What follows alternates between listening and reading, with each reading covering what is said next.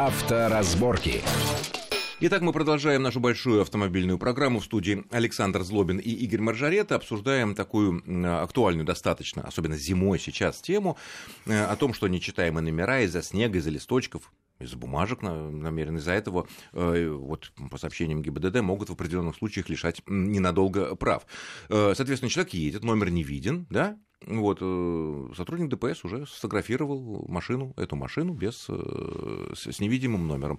Разве не полагается в определенных случаях лишать прав за это? Нет, нет, нету такого наказания у нас э, в КОАПе, как лишение прав за нечитаемый номер. Так что тут можете быть спокойны, может быть штраф, но опять же я все-таки исхожу из постулата, что у нас в ГИБДД работают в большинстве своем адекватные люди. Сам я езжу.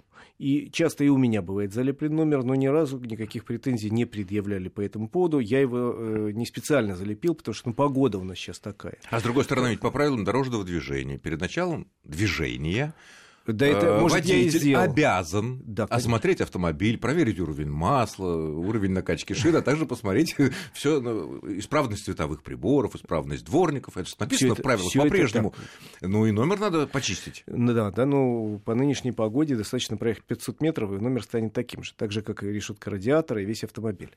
Поэтому... Хотя бывает машина надеюсь... вроде чистая, а номер почему-то весь в снегу. Да, я все-таки надеюсь, что это единичный случай, когда сотрудник ГИБДД предъявляет такие такие странные претензии.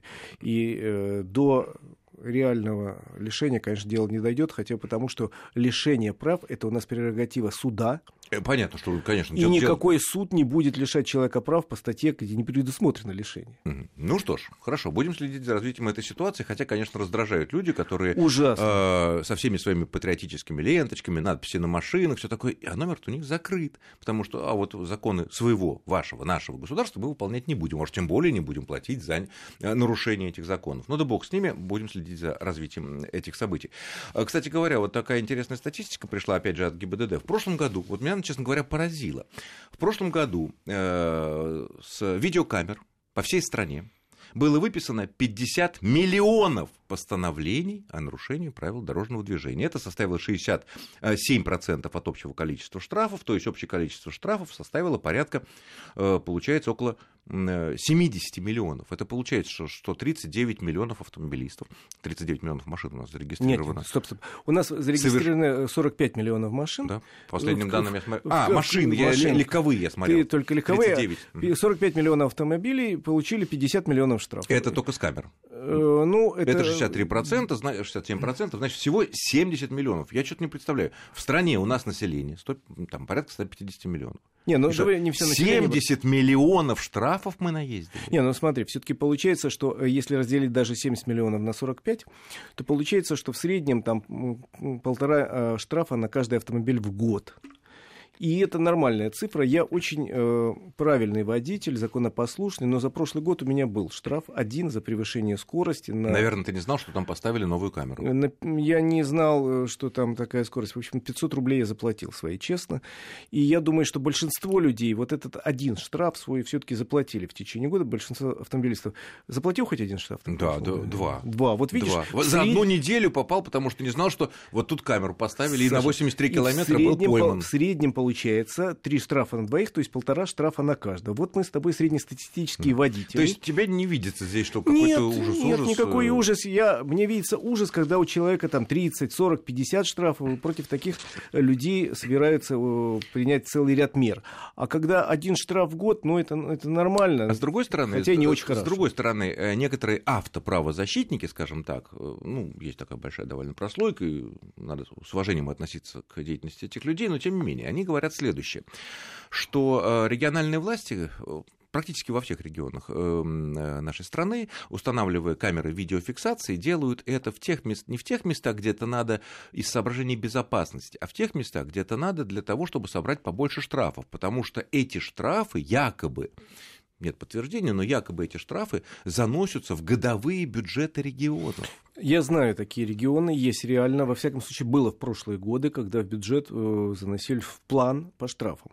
Есть такие регионы, и это не очень радует. Но все-таки в большинстве регионов, насколько я знаю, все-таки камеры устанавливают осмысленно.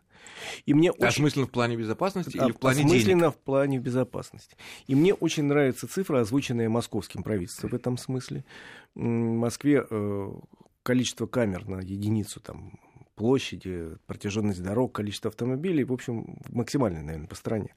Так вот, э, есть московская цифра, и она не оспаривается, что в тех местах, где поставили камеры, на тех участках, аварийность сократилась на 30%. И мне вот эта цифра очень радует.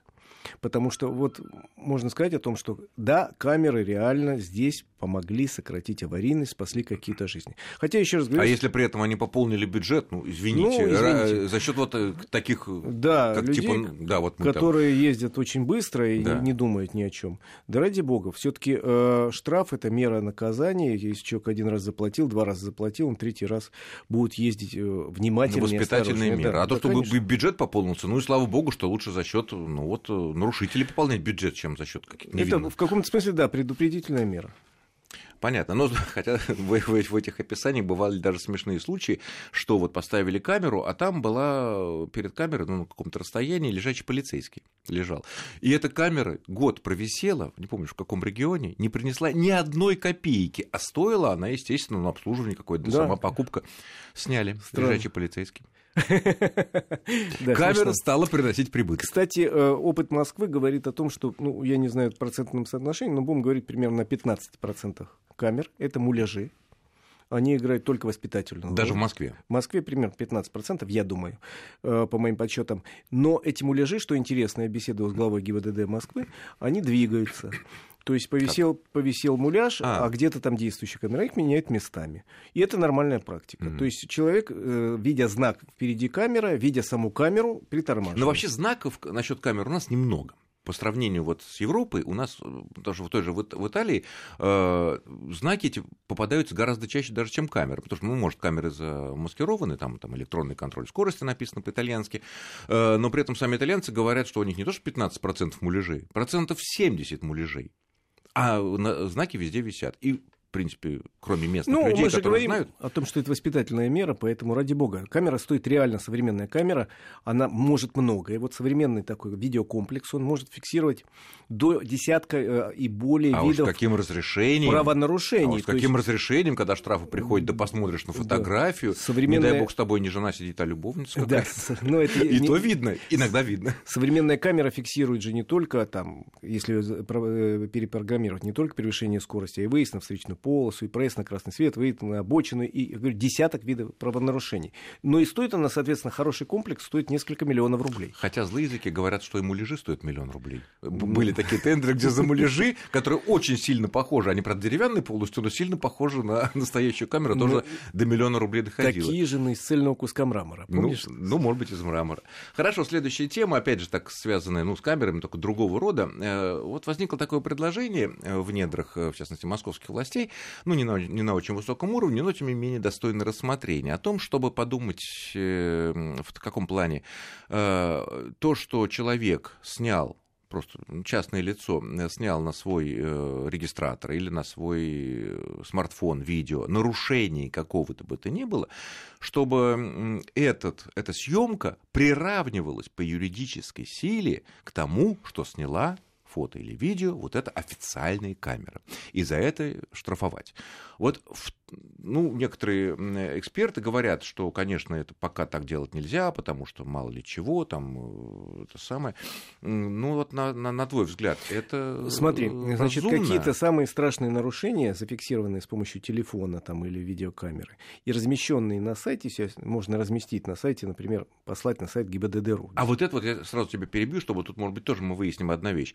А, нам э, несколько дней назад позвонил в эфир один слушатель и сказал, что он однажды вот его так задрал какой-то там угу. злодей на дорогах, он его заснял, ну, то есть угу. не поленился взять флешку с видеокамеры, вычленить этот угу. файл, где поведение вот этого злодея, угу. номер виден, все хорошо, открывает сайт ГИБДД, там можно угу. туда послать, да. и после чего он получил извещение на свой электронный адрес о том, что в связи с вашим обращением получено, спасибо большое, там ТРПР, но э, просьба вас прибыть в отделении ГИБДД такое-то, по угу. такому-то адресу, ну, там указано время, рабочее угу. время, чтобы дать письменные показания по этому поводу. Ну, по-моему, это, и... по-моему, это перебор. По-моему, это перебор. Насколько я знаю, разговаривал с руководителями ГИБДД не один раз, они, конечно, рассматривают все сообщения, которые пришли. Э, они говорят, большую часть, к сожалению, мы вынуждены отсеять, потому что или качество низкое, или невозможно привязать к времени местности. Э, но часть разбирается, и более того, по небольшому количеству все-таки принимаются меры, когда это видно, где это, когда это произошло. Система очень несовершенна на сегодняшний день. Я думаю, она будет двигаться вот в каком направлении. Сейчас Российский союз автостраховщиков э, значит, уже разработал приложение для Европротокола которая скачивается бесплатно на телефон и по которому в случае мелкой аварии, если вы хотите оформиться по Европротоколу, вы можете заснять автомобиль, свой второй, там, привязав его к местности, ну, к дому, к дереву, там, к остановке автобуса и так далее, и э, подкорректировать вот эту якобы съемку уже в этой программе нельзя, ну и отправить, угу. соответственно. Я думаю, в этом же направлении будут двигаться и видеофиксации. То есть э, будут какие-то программы... Частные видеофиксации, да. вот такая, Прошу да? Прощения. Гражданская. Будут созданы какие-то программы, которые позволяют привязать эту съемку к времени и местности. Но кроме того, все-таки решить... И тогда это будет да, приниматься. Юри... А сейчас... Юридические моменты, потому что вот даже вот депутат Госдумы Лысаков говорит, что надо послать файл, но должен написать заявление потом письменное, и ты идешь в качестве свидетеля. И злодей, которого ты поймал, он знает тебя, ты свидетель, он знает твою фамилию, он может отомстить в конце концов. Ну, вот это, э, надо пока... цифровую подпись какую-то, что ли, все. Вот. Пока этот вопрос остается открытым, насколько И он знаю. действительно серьезный, он действительно который препятствует. Да, но рассматривается сейчас вопрос о внесении изменений небольших э, в процессуальные какие-то документы, которые позволяют не э, светить. Вот Понятно. И вот тогда мы всех прищучим. Тогда мы, мы обязательно всех прищучим. И всех это призываем делать, потому что ну, надо, конечно, этому ну, безобразию положить конец какой-то. Ну что ж, я благодарю всех наших слушателей, благодарю нашего э, гостя Игоря Маржарета. С вами был Александр Злобин. Всего хорошего и будьте всегда аккуратны на дорогах. Счастливо. Авторазборки.